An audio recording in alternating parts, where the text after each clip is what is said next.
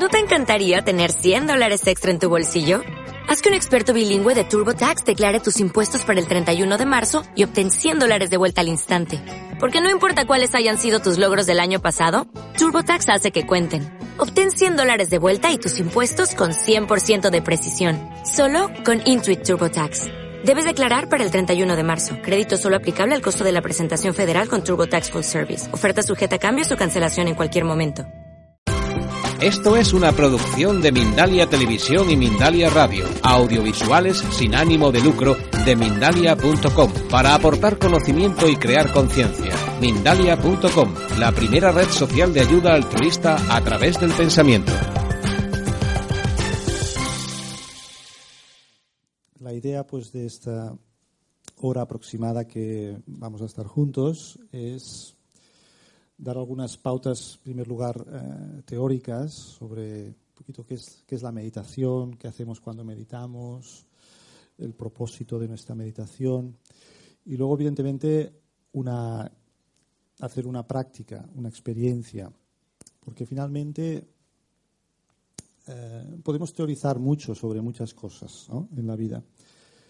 Pero yo creo que lo que buscamos, y es lo que nos ofrece la vida humana, es experimentar diferentes niveles de experiencias.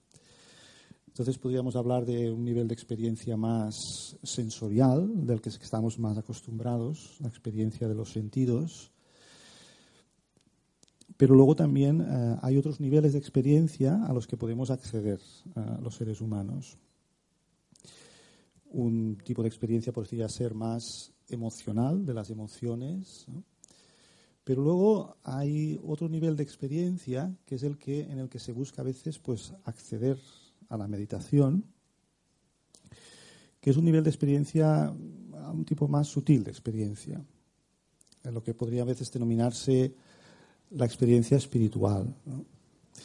Otra forma que podríamos traducir a veces la experiencia espiritual son unos sentimientos como muy profundos, ¿no? muy estables algo que accedes a algo, a una dimensión de tu interior en que en realidad es algo como muy sólido, ¿no? muy estable, muy constante y lleno, ¿no? que, te, que, te, llena. Entonces, de alguna manera, pues podemos buscar, como digo, diferentes niveles de experiencia, incluso en la meditación, pero el objetivo final sería llegar a ese tipo más sublime de experiencias, aunque para ello pues hay un camino a recorrer.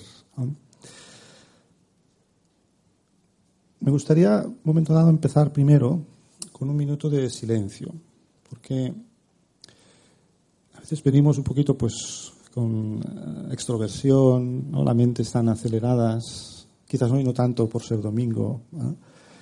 pero también eh, meditar tiene mucho que ver con la capacidad de controlar nuestra mente, controlar nuestros pensamientos, entender esa energía del pensamiento.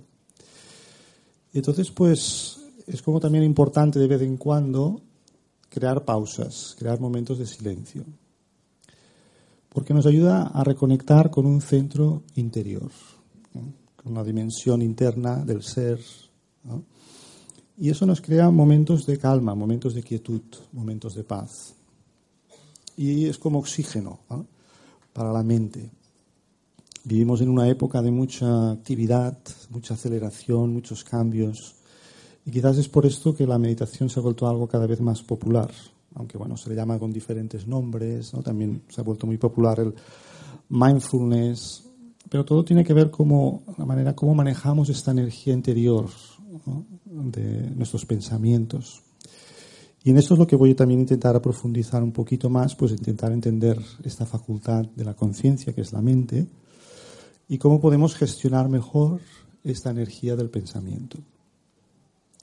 Pero me gustaría, como digo, empezar con un momento de silencio, de, de, de quietud, de concentración, ¿no? de intentar llevar la mente a un momento de silencio y de concentración en nuestro interior. ¿no? Para ello, pues podemos ayudarnos de crear un pensamiento en nuestra mente de que, por ejemplo, uh, quiero experimentar ahora un momento de paz. Soy un ser de paz, mi naturaleza es pacífica y calmada. Es intentar crear este pensamiento durante un minuto.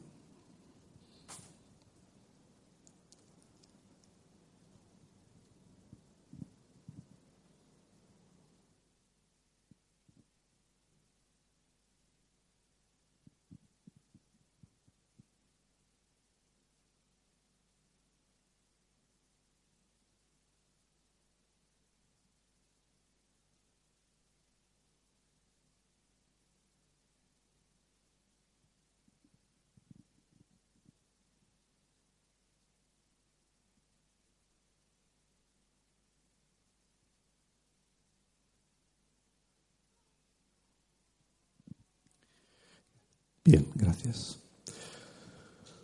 Luego al final haremos un poquito un ejercicio más largo, una meditación guiada.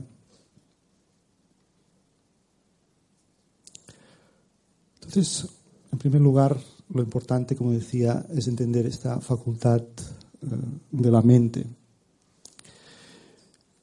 Y es importante porque hay que, yo creo, como decía, cuando yo quiero meditar, una primera cosa que es importante es cuál es mi objetivo, cuál es el propósito para el que quiero meditar. Diferentes personas tendrían una variedad diferente de propósitos a la hora de entrar en una práctica y una experiencia de meditación. Uno podría decir, pues quiero tener más eh, calma en la mente, tener más tranquilidad, más serenidad, estar menos estresado, estar más relajado. Eso para eso pues, podría ser útil ¿no? la práctica de la meditación. Pero para mí, después de los años que llevo eh, de práctica, de experimentación em, en esta dimensión de interior del ser, yo para mí, yo para mí creo que otro nivel importante que me ha ayudado a la meditación es conocerme a mí mismo, conocerme más, entender mejor. si estoy pensando de una determinada manera, sea, ¿por qué estoy pensando de esa determinada manera? ¿Cuál es el origen eh, de los pensamientos? hay una parte más profunda de mí que no conozco, porque en realidad yo creo que vivimos vidas bastante superficiales, bastante solo conectadas con la dimensión más física o material. Y para mí la meditación es un campo de descubrimiento, ¿no? de exploración, de una dimensión interior que a veces permanece como un poco olvidada. Entonces este, este autoconocimiento es como una herramienta muy útil en la vida, porque como más uno se conoce, de alguna manera, yo creo que también más puede conocer y entender a los demás. Entonces, os voy a mostrar ahora un pequeño esquema que yo le llamaría también como un sistema operativo personal. Es como entender internamente cómo operamos, ¿no? cómo funcionamos. Porque la meditación, así inicialmente, tiene que ver un poquito cómo ah, utilizamos esta energía del pensamiento porque es lo que más, de alguna manera, está más tangible, más visible. ¿eh? El pensamiento es como una semilla y constantemente estamos pensando. A veces somos más conscientes de lo que pensamos, pero muchas veces vamos a veces en piloto automático. vamos con una serie de automatismos, de rutinas, y no generamos conscientemente nuestros pensamientos. Al final puede llegar un punto en que nuestra mente acabe como eh, yendo en una dirección que nosotros no controlamos. Y es por eso que nos genera, a veces la mente nos puede generar un estado de angustia o de estrés. ¿eh? Eso es porque, no sé si habéis tenido alguna experiencia cuando los que meditáis habitualmente, sabéis lo difícil que puede ser eh, manejar la mente. De hecho, en India se utiliza el ejemplo de que la mente es como un caballo salvaje que no puedes de alguna manera domesticar fácilmente. Y como decía, el propósito inicial de meditar también es importante, porque, a ver, eh, uno podría plantearse, y a veces se asocia eh, determinadas prácticas de meditación con no pensar o dejar de pensar. Y eso yo creo se puede lograr, pero muy, muy ocasionalmente, ¿no? muy puntualmente. ¿Cuánto tiempo podemos estar sin pensar? Y a veces incluso dudo que podamos estar sin pensar. Porque si os imagináis de alguna manera la misma idea de no voy a pensar, ya estoy pensando. O sea, digo, voy a dejar de pensar. Necesito pensar para ello. Entonces, como yo entiendo la meditación, a veces es como el uso correcto del pensamiento. O sea, es como el dirigir eh, la dirección correcta los pensamientos con atención y con conciencia. Porque para operar en la vida siempre tenemos que estar pensando.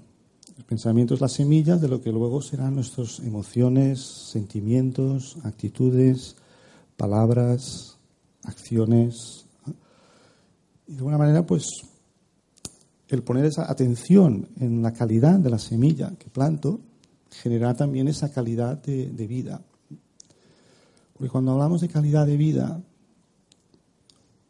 evidentemente, ¿qué es calidad de vida? Y podríamos hablar también, en primer lugar, de una serie de necesidades que todos tenemos como seres humanos. Pues necesidades de, de, vivienda, de alimentación, de lo más básico, de buena salud, de dinero para manejarnos. Todas esas cosas son importantes. Luego, si entráramos ya en otra dimensión, la importancia de unas buenas relaciones, porque la vida es relación y evidentemente calidad implica, calidad de vida también implica buena calidad de relaciones. O sea, cómo me relaciono yo con los demás. Pero a veces no nos damos cuenta de que hay una primera relación básica y fundamental, que es la relación conmigo mismo. nosotros también nos estamos hablando nosotros mismos internamente, constantemente. Estamos teniendo un diálogo interno constante. ¿Cómo me hablo yo a mí mismo? ¿Cómo estoy conmigo mismo? cómo de manera genero un respeto también hacia mi propia persona, hacia mi propio ser. Entonces, mi experiencia es que de la, de la calidad de esa relación conmigo mismo, luego muchas veces eso se proyecta a una calidad con los demás, en las relaciones con los demás. Entonces, a veces yo creo que no es tan importante preocuparse por las relaciones con otros, sino en primer lugar establecer esa relación positiva, ¿no? amorosa conmigo mismo. Y de ello, de alguna manera, luego um, se beneficiará mi relación con los demás. Y eso es algo, pues como decía, ¿no? que la meditación me ayuda a entenderme mejor a mí mismo, me ayuda a conocerme y me ayuda a generar un diálogo interno más positivo.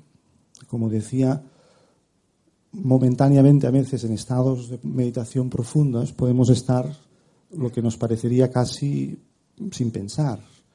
Aunque yo creo que es más a veces que lo que hacemos es concentrarnos en un pensamiento y permanecer en ese pensamiento. Yo una vez lo que digo, la, meditación es la experiencia del pensamiento concentrado.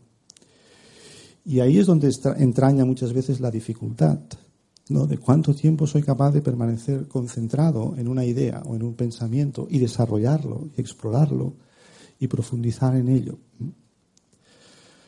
Entonces, como decía, no se trata tanto de detener el pensamiento, sino de educar a mi mente a pensar de una forma más constructiva, más creativa, más positiva. Evidentemente puedo hacer una meditación como sentado en, mí mismo, en silencio, pero luego yo creo que también puede haber lo que diríamos una actitud meditativa en la vida, o sea, una actitud de atención natural, a tu propia mente, a tus propios pensamientos, a tus acciones, entendiendo también, como decía, una persona que vive con conciencia entiende que lo que piensa, lo que siente, lo que hace tiene un impacto, tiene un impacto en los demás. Entonces, dependiendo de la calidad de lo que yo piense, sienta, actúe, eso generará también un impacto en mi entorno, en los demás. Y por tanto, en función de ello también, un, retorno. Decía alguien que la vida es como un eco. Si así quieres recibir algo bueno, pues pon atención de alguna manera en la calidad de lo que estás emitiendo. Y entonces, pues, generar una conciencia elevada, una conciencia positiva, unos pensamientos más positivos, es como algo que uno tiene que hacer personalmente consigo mismo, dedicarle un tiempo cada día, una constancia, una rutina. Porque sí que es verdad que a veces ponemos mucho eh, atención a lo externo, a lo más externo, a lo más material, porque también resulta más fácil en realidad. Pero ese trabajo interior, el tener esa vida interior más activa, pues a veces mucha gente lo encuentra más complicado, más difícil. Pero todo es una cuestión de, yo diría, de entrenamiento y de propósito. De tener claro ese propósito de lo que quiero yo, pues primero, pues generar una calidad interior, ¿no? una calidad en mi pensamiento, en mi conciencia. Y luego, de alguna manera, el beneficio será enorme. ¿no? tienes que invertir en algo para luego conseguir un resultado. Entonces,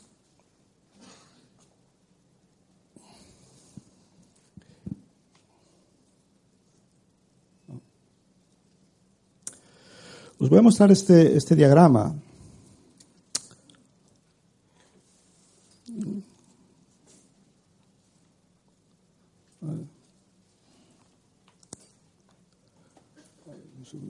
La primera.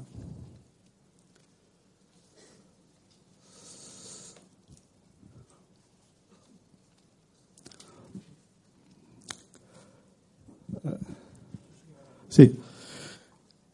Este modelo, este modelo lo suelo utilizar, como decía, para explicar, entender mejor nuestro, como decía, nuestro sistema operativo interior. Este modelo está basado en la propia observación, la propia observación de cómo operamos internamente. Entonces, esta, esta facultad que le llamamos la mente, la mente, es, eh, tienes que pasar más. Sí es la facultad pensante. Ve pasando hasta que se complete. Es la facultad pensante. O sea, la función de la mente es pensar. La mente piensa, siente, imagina, forma ideas. O sea, esa es su función. Por eso decía que meditar no es tanto quizás parar la mente, sino, bueno, eh, qué calidad de experiencia yo estoy teniendo a cada momento, qué calidad de pensamiento estoy generando.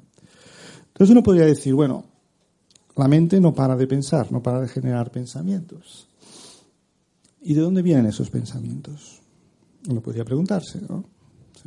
Porque el pensamiento luego es la base de nuestra experiencia, aunque no nos demos cuenta porque muchas veces los pensamientos son sutiles. Entonces habría, ya digo, ¿eh? todo basado en la observación y luego pensarlo por vosotros mismos. Hay dos fuentes de creación de pensamientos. Una, la percepción sensorial. Pues los sentidos, los sentidos eh, son las puertas de percepción que conectan mi mundo interior con el mundo exterior. ¿De acuerdo? O sea, lo que yo percibo a través de los ojos, sobre todo ojos, mirada y oídos, pues empieza a crear pensamientos en forma de imágenes, ideas. ¿De acuerdo? Esa es una fuente. Los restos de los sentidos, por supuesto, también. Pero los que más funcionan, más trabajan en nosotros son vista y oído. Pero luego hay otra fuente de creación de pensamientos que podríamos llamar interna, que sería esta parte de que llamamos eh, personalidad. Registros de memoria, como un banco de datos, como un archivo de memorias. Y todo se va registrando. Esto es importante a veces a tener en cuenta en nuestra vida, ¿no? Cómo se va formando también nuestra personalidad. Y de una manera, ya, digo, viendo la dinámica de este funcionamiento interno, pues veremos un poquito cómo acabamos operando en nuestra vida. Entonces, como decía, el pensamiento aparece en la mente. La mente podría ser como una pantalla. Podríamos eh, visualizarla como una pantalla en la que se proyecta algo. Constantemente, pues imágenes se están proyectando ahí y a veces determinados pensamientos los asociamos con recuerdos pasados, con memorias que tenemos registradas. Por poner un ejemplo, pues si yo eh, veo a alguien fumar, esa imagen entra en mis ojos, crea una, una imagen en mi mente, alguien fumando, si yo tengo esa experiencia grabada en mí, o si yo soy fumador, sea, probablemente habrá una asociación de memoria, iré a ese registro de conciencia y la memoria emergerá a la mente. Y a lo mejor pues, surgirá el deseo. quiero fumar. Lo que pasa es que si observáis, no siempre lo, todo lo que pensamos lo ejecutamos en la acción. Cada día podemos tener miles de pensamientos. Hay una facultad que aquí le he denominado el experimentador. También a veces utilizo el término intelecto. Intelecto no de sentido de persona intelectual, sino intelecto en nuestra capacidad de razonar, de discernir. Podría ser también lo que se denominaría al ser humano la conciencia o la conciencia moral. Lo que nos permite discernir si una cosa es positiva o es negativa, si es beneficiosa o es perjudicial, si es útil o es inútil, ¿de acuerdo? Y en función de ello, formular un juicio y una decisión, ¿de acuerdo? Eh, porque de alguna manera a mí, pues alguien me puede proponer algo. ¿Quieres ir a tal lugar? ¿no? ¿Quieres ir a una fiesta? Pero de alguna manera luego empiezo a pensar, ¿no? Bueno, pues pero mañana tengo compromisos, mañana me tengo que levantar temprano. Y entonces uno pide discernir, ¿es beneficioso para mí? ¿Es útil? ¿Qué pasará si voy a esta fiesta? Luego me costará levantarme. De alguna manera uno efectúa un análisis de las cosas y toma una decisión. La decisión puede ser, ah, pues ¿qué pasa? Es igual, ¿no? Un día es un día, ¿no? Vamos a divertirnos, ¿no? O pienso, valoro, ¿no? Digo, mira, yo quiero mañana estar fresco, quiero estar... Uh, y digo, voy a renunciar a la diversión porque quiero estar mañana en plenas facultades, en plenas condiciones. De alguna manera aquí has usado tu intelecto, ¿no? O sea, ha surgido el deseo de algo, me gustaría esto, me gustaría ir allí, y de alguna manera hay una voz en ti, una voz de sabiduría, de conciencia, que te dicta. Que la podemos escuchar o no, ¿eh? Porque a veces también a veces pasa esta voz interior, también la tenemos como no queremos escucharla, ¿no? decimos apartada. Entonces nos dejamos llevar a veces por la parte más instintiva. Más de los deseos. De alguna manera, una vez pues puede suceder, ¿no? Sea, por ejemplo, el azúcar ahora que se ha vuelto tan impopular, ¿no? Términos así de la dietética, el azúcar ahora se ha demonizado. Pero a todo el mundo le gusta el azúcar. es un problema esto. Entonces, de una manera, pero uno particularmente a veces le puede sentar mal el azúcar. Hay otras personas que lo asimilan mejor y pues, no les afectan tanto. ¿no? Y ahí a veces pues, puede surgir una especie de dilema ético, yo sé, o, moral. ¿no? Pues me ofrecen unos dulces, ¿no? un pastel. Por un lado, hay un deseo de la mente, resultado de una experiencia previa, placentera, que he registrado en mi memoria, que me dice que el azúcar pues ¿Quién me amarga un dulce, no? La dulzura, ¿no? La dulzura que buscamos en la vida. Y entonces puede surgir un dilema moral, ¿no? ¿Qué valoro más? ¿El placer momentáneo del dulce o el cuidar mi salud, cuidar mi dieta? No engordar, ¿no? Porque puede fácilmente engordar. Entonces ahí surge esa decisión un dilema en el que decidirá pues hasta qué punto tu voluntad es fuerte. Porque esa capacidad que llamamos eh, el intelecto también es la fuerza de voluntad del individuo. En función de tu conciencia esté más alerta, más despierta, eh, tus decisiones también pueden ser como más claras, más determinadas, más precisas, siempre escogiendo lo mejor, lo más beneficioso.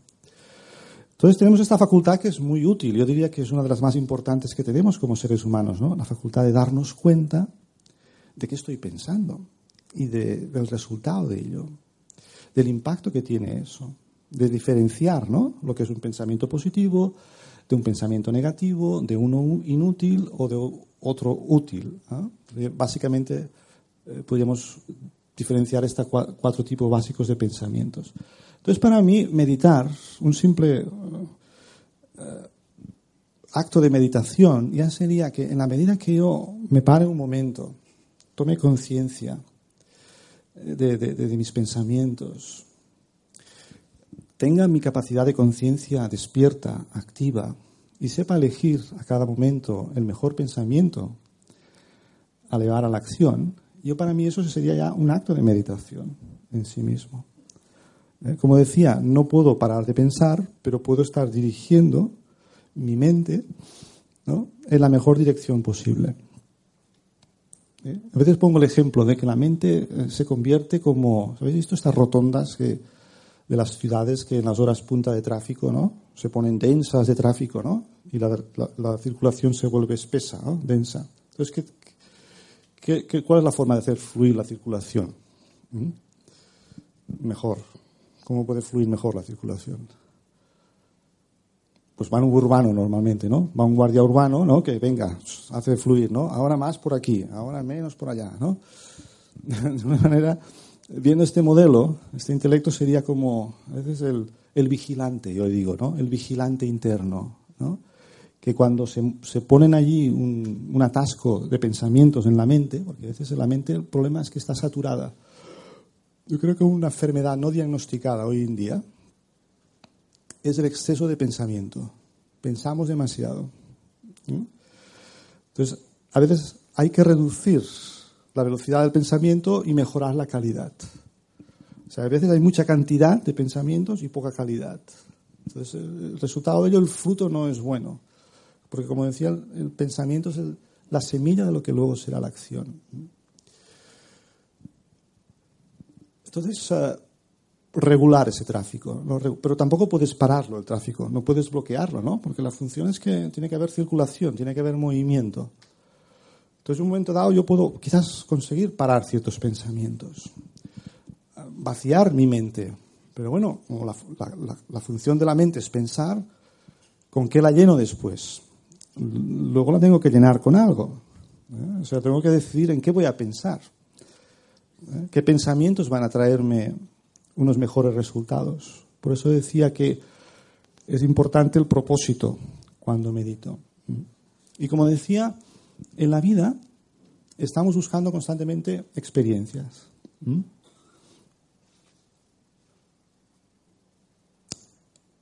Experiencias también me refiero a aquello que nos dé estados em, emocionales agradables, positivos.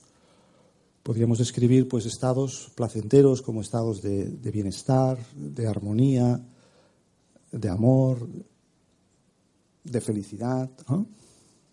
Entonces, esas experiencias que buscamos en la vida también los podemos conseguir desde lo sensorial. Y constantemente estamos buscando a través de lo sensorial experiencias.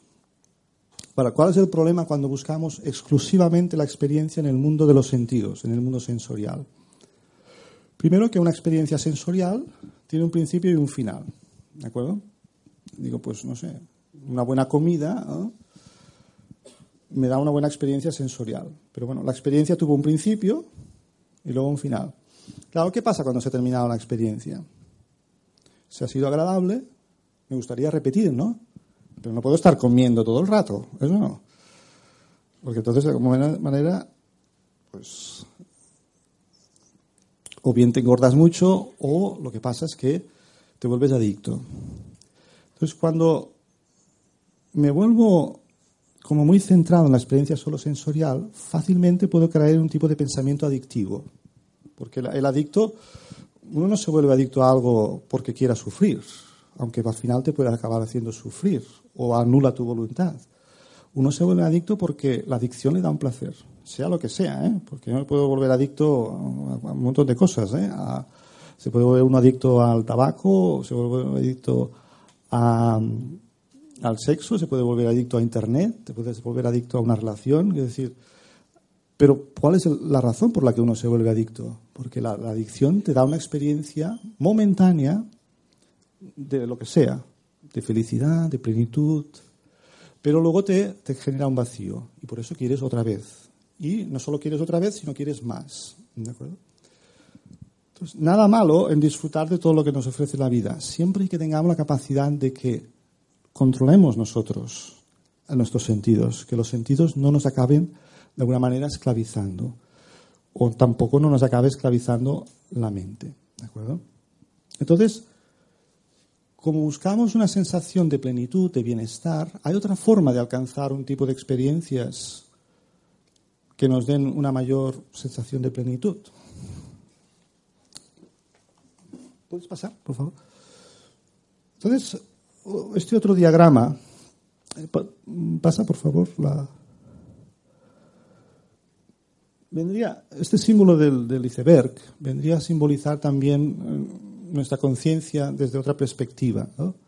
La parte exterior del iceberg sería como la mente consciente, ¿eh? donde aparecen esos pensamientos. Pero, como decía antes, ¿de dónde aparecen esos pensamientos?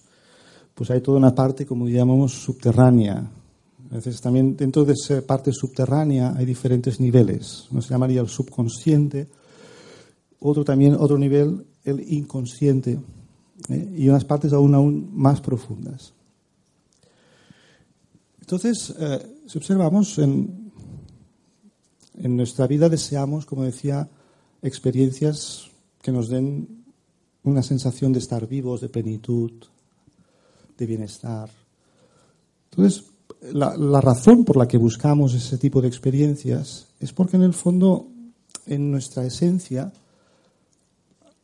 eso es lo que, con lo que resonamos. ¿eh? Es, es de alguna manera la materia prima de la que estoy hecho, por decirlo de una manera, a nivel más profundo. ¿Puedes ah, pasar un poquito más? Entonces, como decía, en este nivel subconsciente e inconsciente hay como lo adquirido y hay lo que llamo yo lo esencial. Lo adquirido, ¿qué quiere decir? No? Pues a lo largo de nuestra vida, desde que nacemos como seres humanos, pues vamos adquiriendo toda una serie de información. Vamos teniendo una serie de experiencias. Vamos desarrollando una serie de habilidades. Vamos incorporando una serie de conocimientos. O sea, vamos creando nuestra personalidad de una manera. Desarrollamos toda una serie de hábitos, de creencias. Pero muchas veces esas cosas las vamos incorporando a nuestra vida. Pero luego hay, como, como decía, una materia prima de la que todos estamos hechos, llamémosle una naturaleza, si queréis, espiritual, pero que en el fondo todos buscamos las mismas cosas. Quizás la idea es cada uno diferenciaríamos en cómo podemos lograr esas cosas que me hagan experimentar una calidad de vida plena. Pero en el fondo todos anhelamos vivir en armonía, vivir en paz, eh, desarrollar amor en nuestras relaciones, ¿eh? Nadie desea, o, a alguien le gusta estar todo el día peleado o enfadado, ¿no? Nuestra tendencia es hacia la armonía, hacia la paz o hacia el conflicto. Nuestra preferencia es hacia estar enfadados el mayor tiempo posible o estar en paz el mayor tiempo posible. ¿La tendencia cuál es? Para hacer un poco de sondeo aquí, Mallorca, a ver. A lo mejor aquí es diferente, pero ¿Sí o no? Aquí le llamaban la isla de la calma, ¿no? Antes, ahora quizás se ha, perdido un poquito, ¿no? Pero la gente venía aquí a buscar paz, ¿no? Buscar tranquilidad, ¿no? La vida contemplativa, admirar, ¿no? Contemplar la belleza de la naturaleza.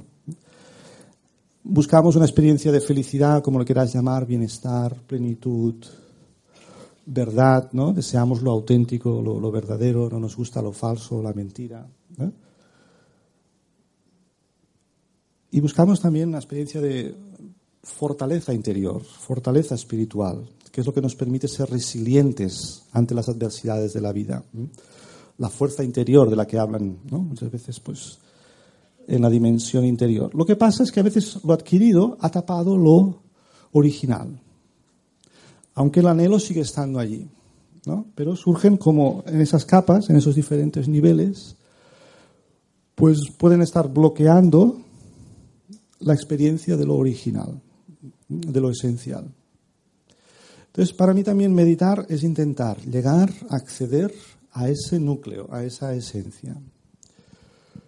No digo que sea algo fácil, no me gusta vender tampoco el lograr eso como algo fácil, sino como algo que requiere eh, de, persistencia, de tenacidad, de constancia. Ya digo, ¿no? que todo logro requiere una inversión de que uno esté dispuesto a dedicarle un tiempo y una profundidad en, esa, una seriedad, un rigor también en esa búsqueda interior. Y para ello la constancia, la tenacidad, eh, la persistencia son importantes, para mí, desde mi punto de vista. ¿Puedes pasar un poquito? Entonces, en la meditación, de la que luego ahora también haremos una pequeña práctica, ¿puedes pasar a la siguiente? Toda meditación requiere de un enfoque mm, en la concentración. O sea, un soporte eh, que me ayuda a concentrarme, ya que la tendencia de la mente es a dispersarse, estar dispersa. La mayor parte del tiempo estamos muy extrovertidos. Y más hoy en día con todos estos juguetes que tenemos, ¿no? Tecnológicos, ¿no? estamos todo el día con las pantallitas, ¿no? Y eso genera aún más extroversión. Y genera un problema de dispersión también eh, mental.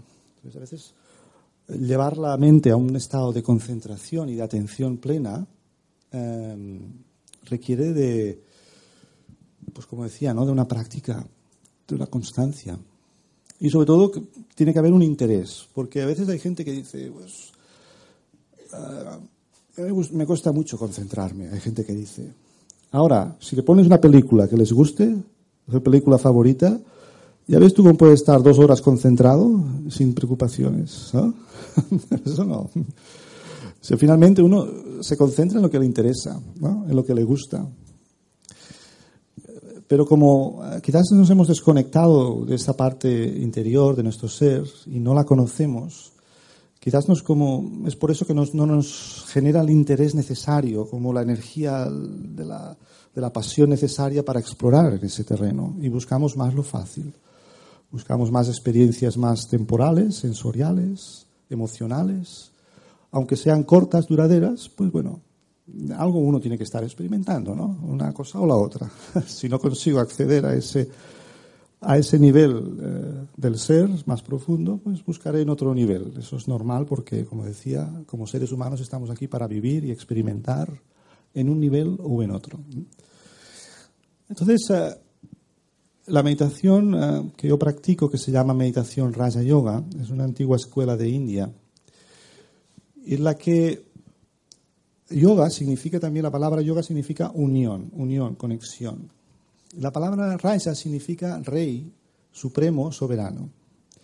O sea, la idea es que para volver a ser un rey de mí mismo, que rey de uno mismo, ¿qué quiere decir? Que gobierno, mi cuerpo, mis sentidos, trabajan bajo mis instrucciones del rey, que es como el soberano, que sería el ser. Que, que gobierno mi mente, que mi discernimiento, mi conciencia es elevada, positiva, que estoy en, en la conciencia más elevada posible. Entonces, solo puedo hacer como una breve mm, introducción de cómo en la meditación que yo practico y de la que ahora vamos a hacer una pequeña práctica, el enfoque es comprender la diferencia entre el ser, conciencia, alma, como queráis llamar, como sea familiar, y luego lo que es el cuerpo físico. El cuerpo es como un objeto que el ser utiliza para expresarse. El cuerpo es un objeto, pero luego está el sujeto. Como decía este filósofo Ortega y Gasset, dice, nadie es objetivo, dice, yo no soy objetivo porque no soy un objeto. Soy un sujeto y por tanto soy subjetivo. O sea, cada uno tiene, cada uno de nosotros es un ser humano con su propia subjetividad, cada uno su propia identidad, su propia forma de pensar, su propia forma de ver las cosas. ¿no? de manera, es decir, no todos somos iguales, no todos somos clones, ¿no? Por tanto, todo y que hay una esencia similar en cada uno de nosotros, luego cada uno eso lo desarrolla eh, de forma y lo expresa de forma diferente. Entonces, entender que una cosa es el cuerpo, los sentidos físicos, y la otra cosa es el ser, la conciencia, con esos otros eh, órganos sutiles que os he hablado antes, la mente, el intelecto y los registros de memoria, la personalidad. O sea, el cuerpo tiene una anatomía, tiene unos ojos, unos órganos físicos, y el ser, la conciencia, también tiene su anatomía, que os he descrito antes eh, muy brevemente, porque eso lo podríamos profundizar y eh, explicar con más detalle. ¿Puedes pasar, por favor? De nuevo, pues entender, ¿no? ¿Dónde, ¿Dónde, entraña la dificultad en acceder a estos recursos internos del ser?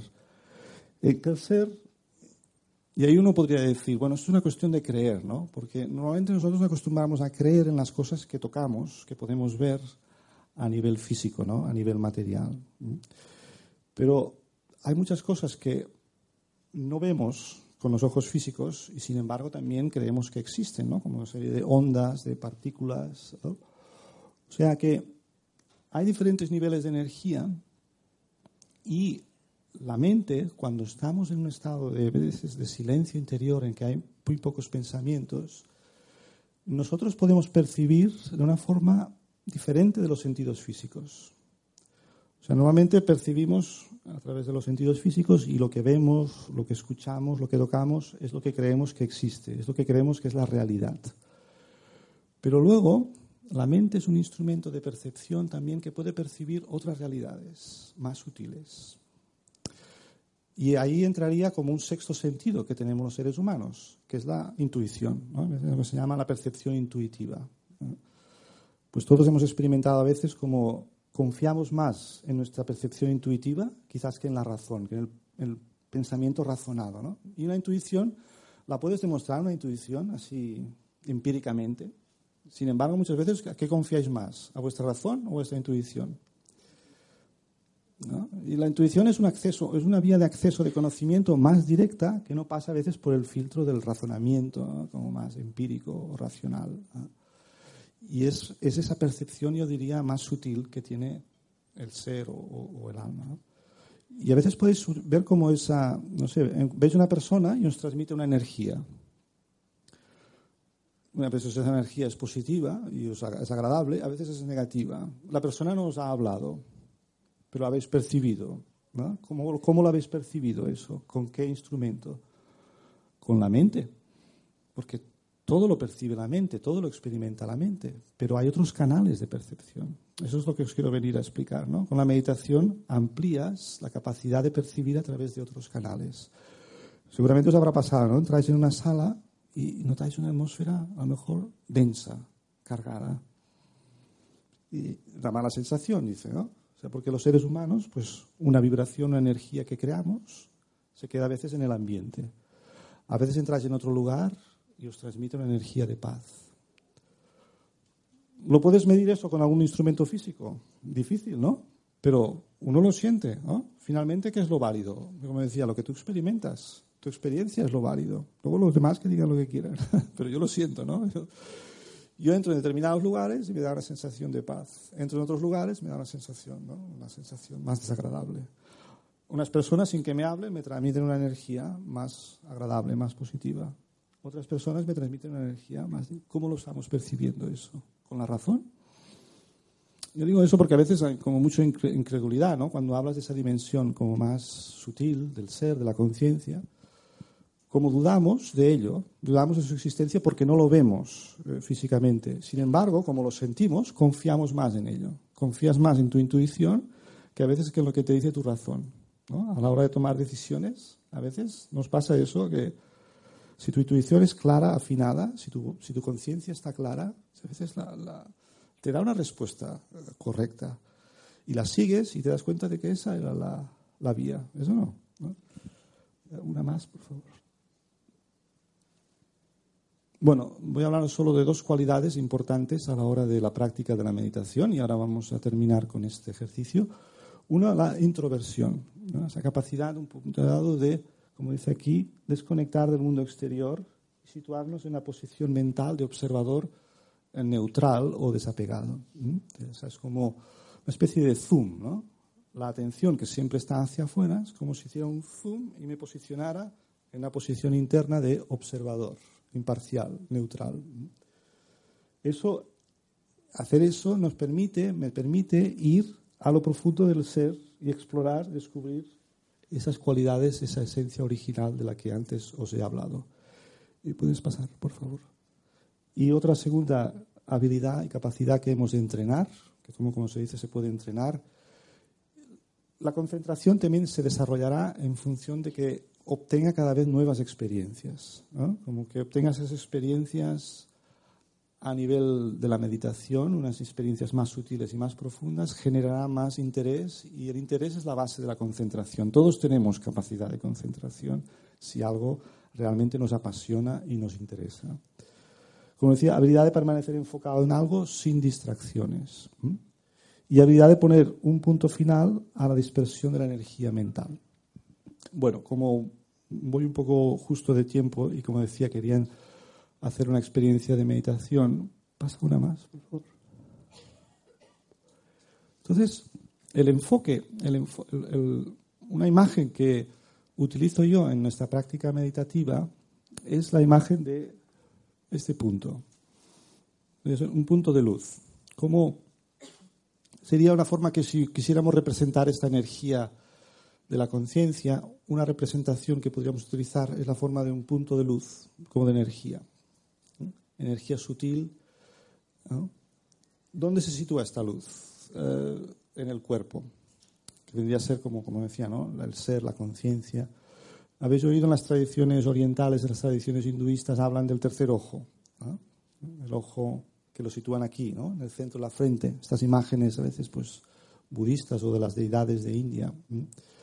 En realidad se dice que tenemos los ojos físicos con los que percibimos esta realidad física material y luego hay un ojo interior, que es este ojo del que os estaba hablando, el ojo de la conciencia, que percibe otra realidad diferente, más profunda y más sutil. Entonces, como decíamos, lo que llaman a veces abrir el tercer ojo es despertar a esta conciencia de que yo soy esta energía, este ser, esta alma, hablando a través del cuerpo. De alguna manera, pues vamos a intentar ahora hacer esta experiencia. ¿eh? Simplemente, pues, están abiertos, a guiaros. Y la idea es que si yo conecto, o reconecto más bien, reconecto con esta energía, con esta esencia interior, conectaré a la vez de nuevo con esas cualidades que os decía antes. O sea, por ello, pues, por ello siempre decimos en la meditación que la paz no es algo exterior a ti, la paz es un estado interior de conciencia. O sea, que tendríamos que cambiar el hecho de decir yo quiero paz, yo necesito paz y tengo que ir a algún lugar para encontrar esa paz. Y esto lo han dicho todos, todos los maestros espirituales pues, que han accedido a esa experiencia, pues lo dicen, no, no, la paz es un, un estado natural, es tu esencia, tú eres paz, la paz está en ti. Pero tengo que, de alguna manera, generar esa reconexión. Entonces vamos a hacer una pequeña experiencia de cinco minutos, aunque cinco minutos es un poco corto, pero el tiempo manda. Entonces sentaros cómodamente, dejar todo lo que tengáis en vuestras manos ¿ah? y situaros con una postura cómoda, con la espalda recta, los pies bien apoyados en el suelo. Quizás podríamos apagar un poquito estas luces y crear un ambiente un poquito más cálido, como tenemos la luz natural también. Entonces, lo importante en estos ejercicios es como decíamos, ¿no? La mente sigue pensando, generando pensamientos, pero ahora tenemos como un objetivo. Como decía, ¿el objetivo qué es? Pues conectar, ¿no? Con esta esencia, con esta luz. Entonces, el objetivo debe ser claro, porque una vez tienes un objetivo, aunque vienen distracciones, no, no tanto, no tanto, un poquito de luz, un poquito de luz natural. que también, sí, así está bien. Vale, así está bien, perfecto. Gracias. Como decía, ¿no? El objetivo, ¿no? Porque vienen otros pensamientos y ahora, yo ahora quiero conectar con esta esencia. Quiero, quiero experimentar, quiero tocar, aunque solo sea unos momentos, y ver qué, surge, ¿no? ¿Qué surge de ahí? ¿Qué experimento? ¿Qué siento? ¿De acuerdo? Entonces ahora pues voy a hacer como un pequeño comentario de meditación guiado y de alguna manera cada uno pues vaya generando esas ideas o esas imágenes que os voy a ir dando, ¿de acuerdo? Entonces ahora de nuevo en primer lugar intentamos traer nuestra atención completa aquí y ahora. Para ello, en primer lugar, también es importante ver cómo siento el estado de mi cuerpo físico. E ir soltando cualquier tensión que pueda haber en mi cuerpo. Voy mentalmente subiendo desde mis pies, tensando y relajando. Relajo mis pies, mis piernas, tenso y relajo. Relajo todos los músculos de mi abdomen, tenso y relajo. Relajo mis hombros, los brazos, las manos, tenso y relajo. Relajo también mi cuello, muevo ligeramente el cuello de un lado a otro, lo siento relajado. Y finalmente subo hasta mi cara, relajo los ojos, la frente, las mejillas, las mandíbulas, tenso, relajo. Y siento como todo mi cuerpo ahora se va aflojando y relajando. Todo así intento mantener un estado de atención y de presencia. Concentro ahora unos momentos mi atención en mi respiración.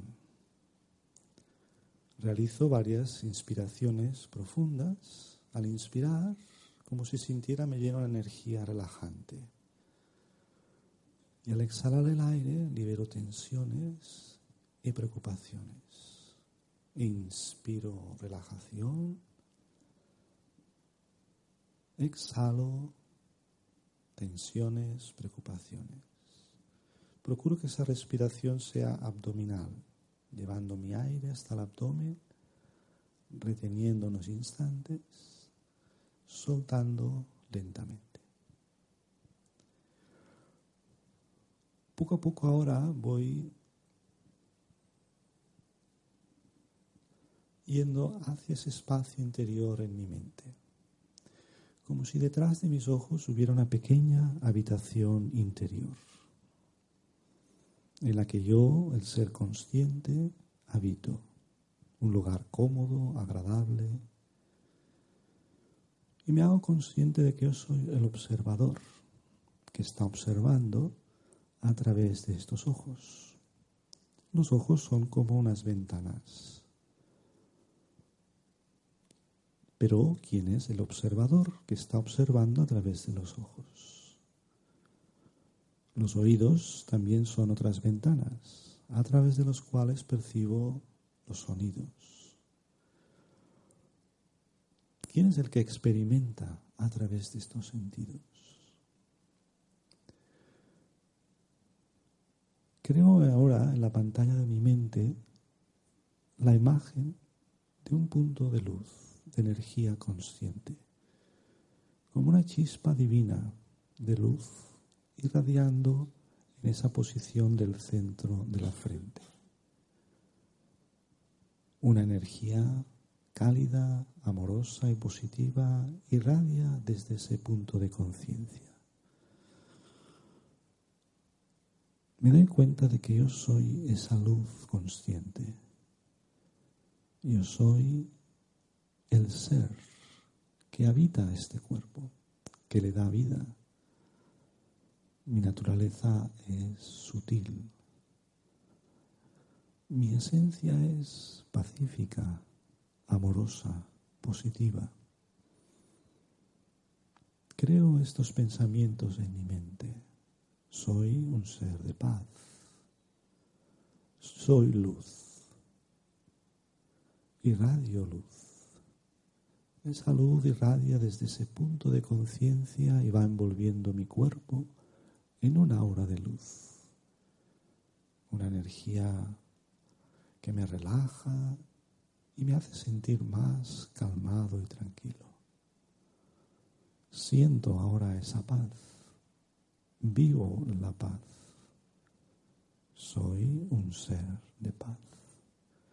Permanezco un minuto estable en ese centro interior, ese punto de conciencia inmutable, eterno, que no cambia nunca, que siempre es. Yo soy conciencia, soy luz.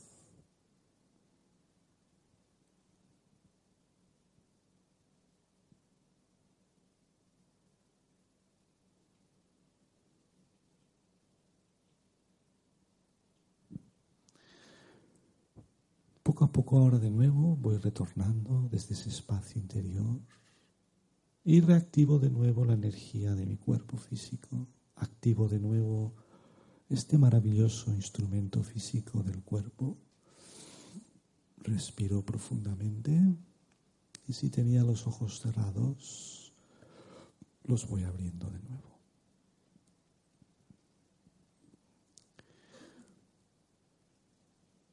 Gracias. Si podéis abrir la luz, por favor. Hágase la luz. Bueno.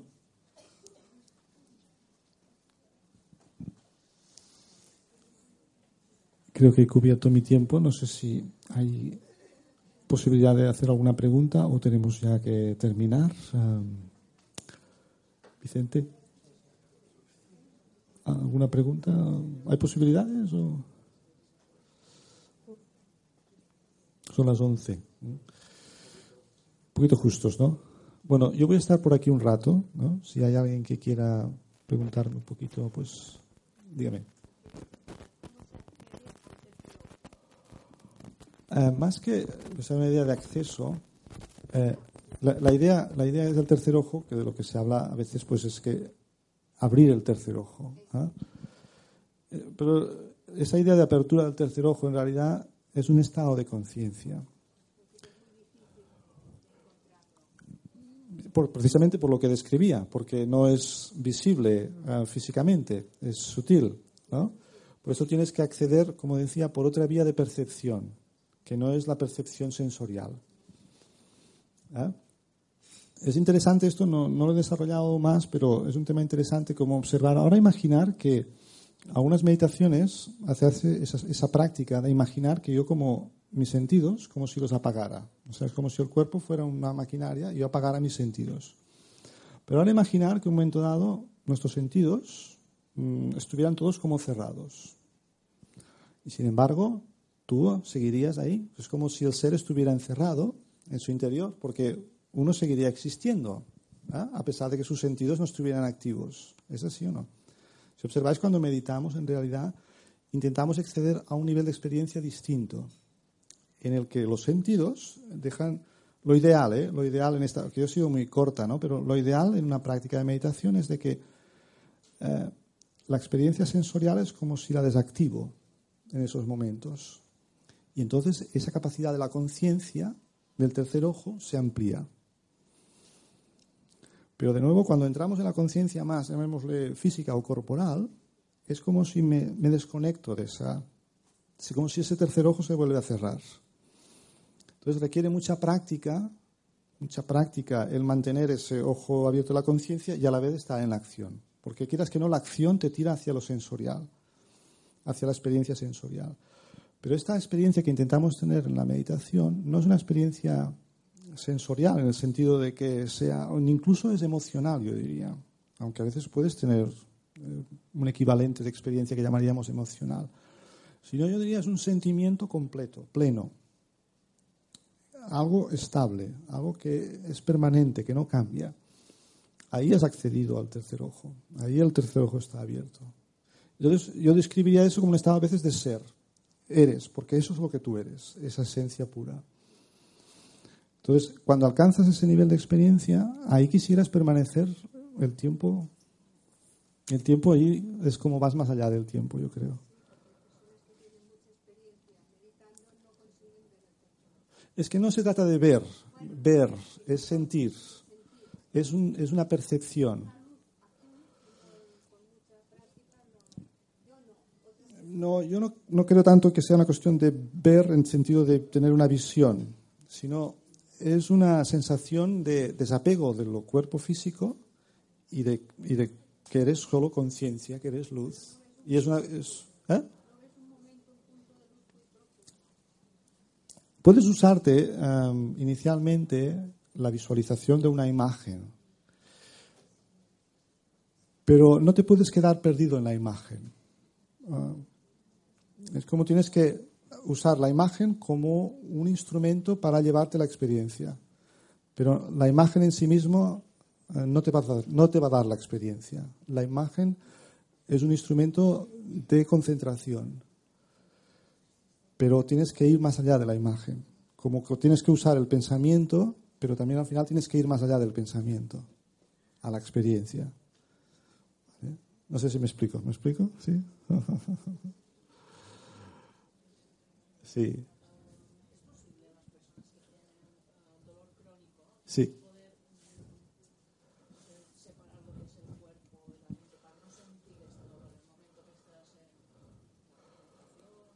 Posible, posible lo es. Lo que pasa es que también es verdad que si no tienes mucha práctica en meditación, el cuerpo tira.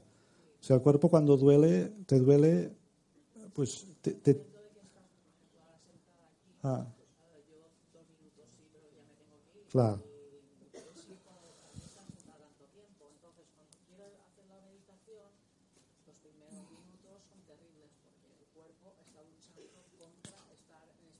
Claro.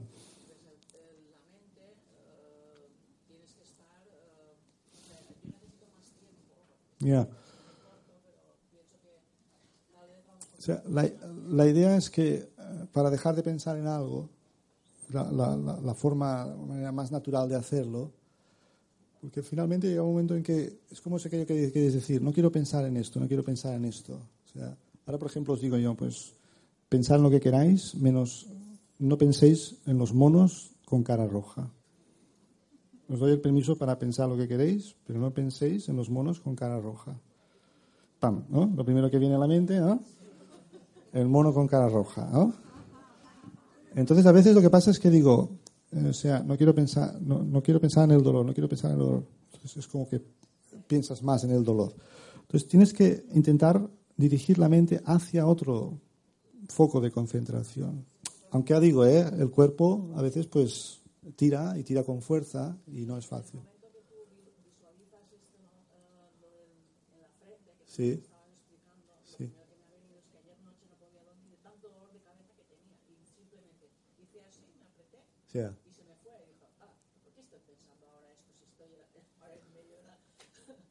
Ah, eso debe ser para ti, debe ser para ti un tipo de anclaje, ¿no? Un anclaje que cuando de alguna manera, pues, o, ya, o, o- ya, ya. Ya. A veces también, la, pues ponerte una postura quizás, a veces también tendida, la espalda bien apoyada en el suelo.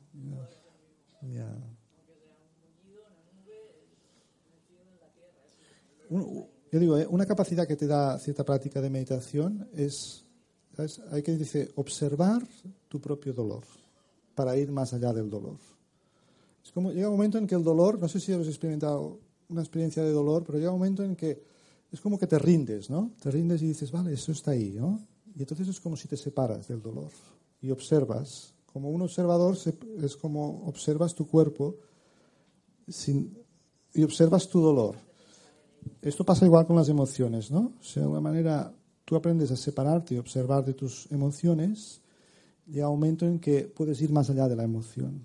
Pero como más piensas en la emoción, o sea, más eh, le- energía le das a la emoción, la emoción se intensifica. Entonces, observar, a veces la capacidad esta de separarse y de observar, te da un poco la capacidad de ir más allá de ese dolor o de la emoción. Y es como un estado de aceptación. A veces como que tienes como de entregarte, ¿no? Te entregas y traspasas un umbral, ¿no? Pero ¿sabes aquello que dice? No, lo que te resistes persiste. Lo que aceptas cambia. ¿no? A veces es como... Porque a veces yo quiero negar cosas y la negación resulta como afirmación. No, yo no estoy enfadado. ¿Eh? Aquello que dice, no, enfadado no estoy. Y cada vez va gritando más. no, no. Y entonces cada vez te vas, te vas enfadando más, ¿no? ¿no? Admite, ¿no? Estoy, sí, pues estoy enfadado. Entonces ahí empieza a disolverse la influencia. Lo que aceptas lo puedes cambiar. Lo que te resistes ah, incrementa. No solo persiste, sino que incrementa. ¿Mm? en fin, una idea. Muy bien, ha sido un placer